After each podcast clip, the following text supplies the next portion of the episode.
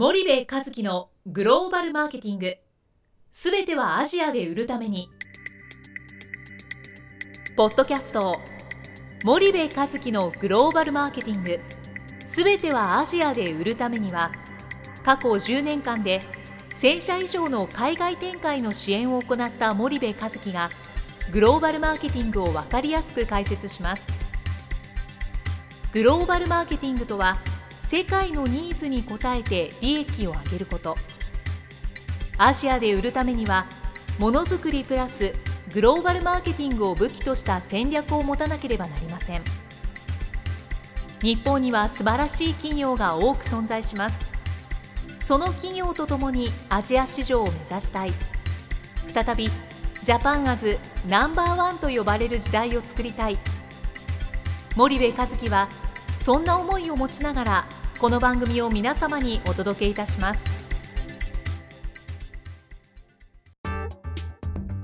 皆さんこんにちは。弊社より配信中の動画番組のご案内です。弊社ではスパイダーチャンネルという無料動画番組を配信しております。この動画番組は日本企業の海外販売チャンネル構築のノウハウを無料でお届けする番組です。またグローバルビジネスに関するさまざまな情報もお伝えしています。毎週火曜日金曜日の週2回配信。iTunes 内ポッドキャストにてご覧いただけます。iTunes にて番組タイトル名スパイダーチャンネル。大文字で SPYDERCHANNEL と検索ください自動で最新動画がお手元に届く購読手続きが行えます。ぜひご覧ください。皆さんこんにちは。ナビゲーターの小林真彩です。皆さんこんにちは。森部和樹です。はい。森部さん本日のポッドキャストの内容なんですけども、はい。えー前回に引き続き、はい。私また興味深い記事を発見いたしました。はい。わあ小林真彩さんが発見した興味深い記事。何でしょうか？はい。はいご紹介させていただきます、はい、えータイトルがうん。サムスンが社員1人にうん。1000万円以上投資続ける理由という昨年12月のはい、ダイヤモンドオンラインの記事なんですけども。地域専門家制度？素晴らしい。今更？今更だね。あまあまあいいや。内容をちょっとあはい。うん。ではちょっと簡単にご紹介させていただきます。えーまあ皆さんご存知のあの今ササムスンなんですけども、はい。まあ今やサムスンはグローバル市場でうん。まあ競争で圧倒的な強さを見せている企業なんですけども、そうはい。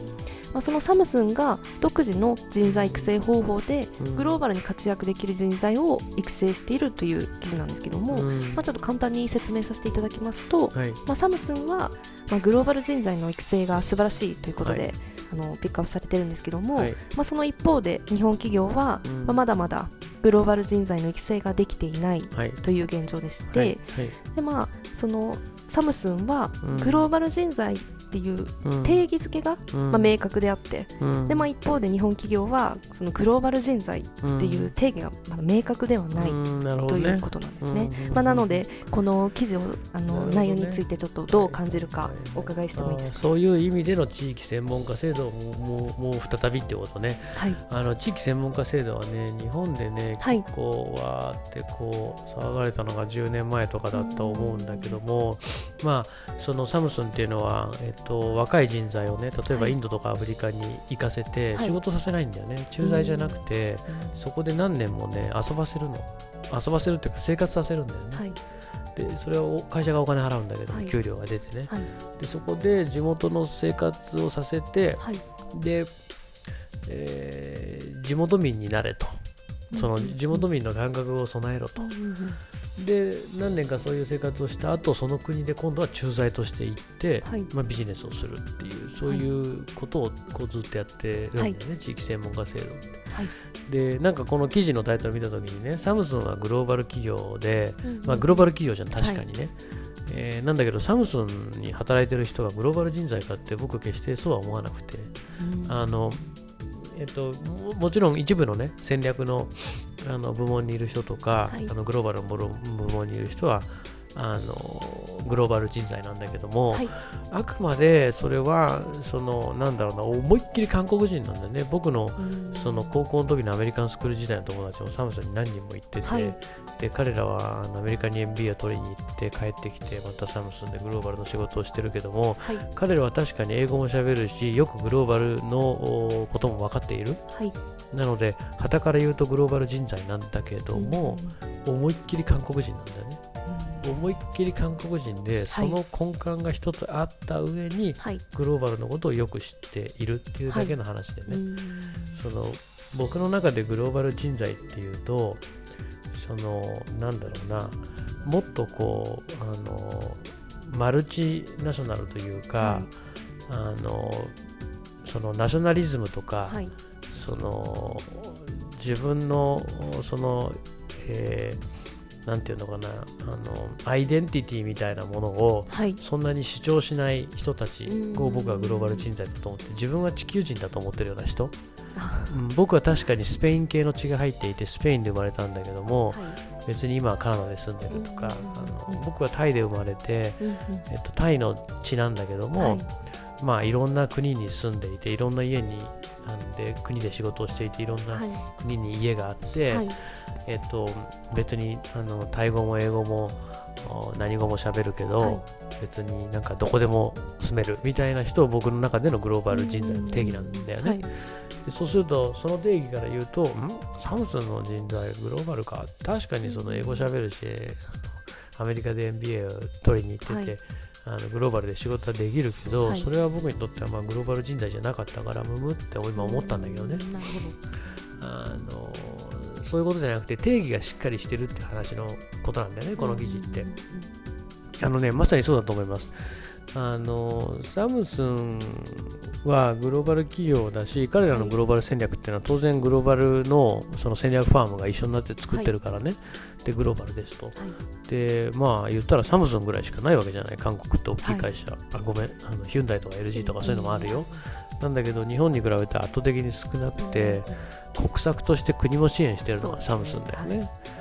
で今や巨大な企業になっていて、それはそれでよくてサムスン自体はグローバルなんだけども、サムスンの人材がグローバル人材かっていうと、まあ、必ずしもそうじゃなくて、はい。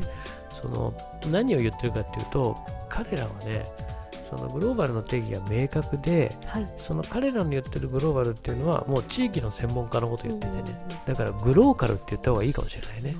もしかしたらねそのグローバルなんじゃなくて、はい。この人はアフリカのことを超知ってますと、で、えっとアフリカに 3, 3年、えー2年か、えー地域専門家制度で行ってて、はい。その後アフリカにもう骨をうずめる勢いで行ってるわけよ。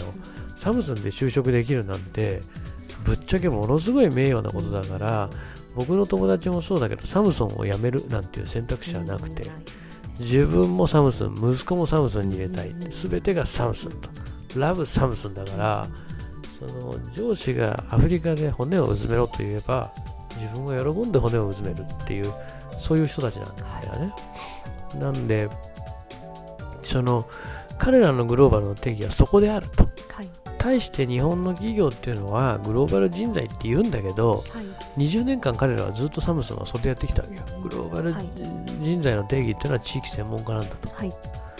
で地域の専門家をたくさん作ってはい。そいつらがグローバル化を旗振りするんだ。っうんていうことをずっとやってきてはい。それが今成果としてすごく出てて。はい。でも日本の企業ってじゃあグローバル人材重要だって20年間言い続けてきたけど結局なんだろう日本企業の言うグローバル人材の定義って何だったの？って。うん。ねどっかの一社でもいいから、はい。うちのグローバル人材の定義はこれですって言ってねそれがサムスンの地域専門家制度ぐらい有名になってるとこってないじゃない、そうですね。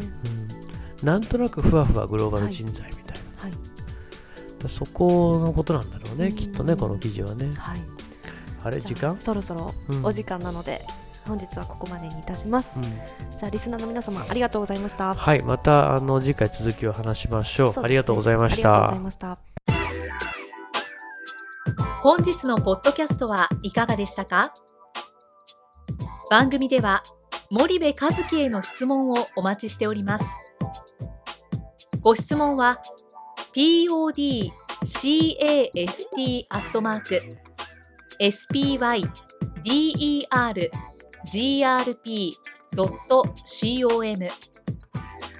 ポッドキャストアットマークスパイダー grp.com までお申し込みください。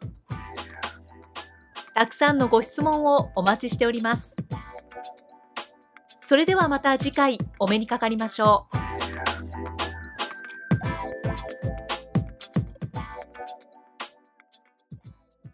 森部和樹のグローバルマーケティング。この番組はスパイダーグループの提供によりお送りしました。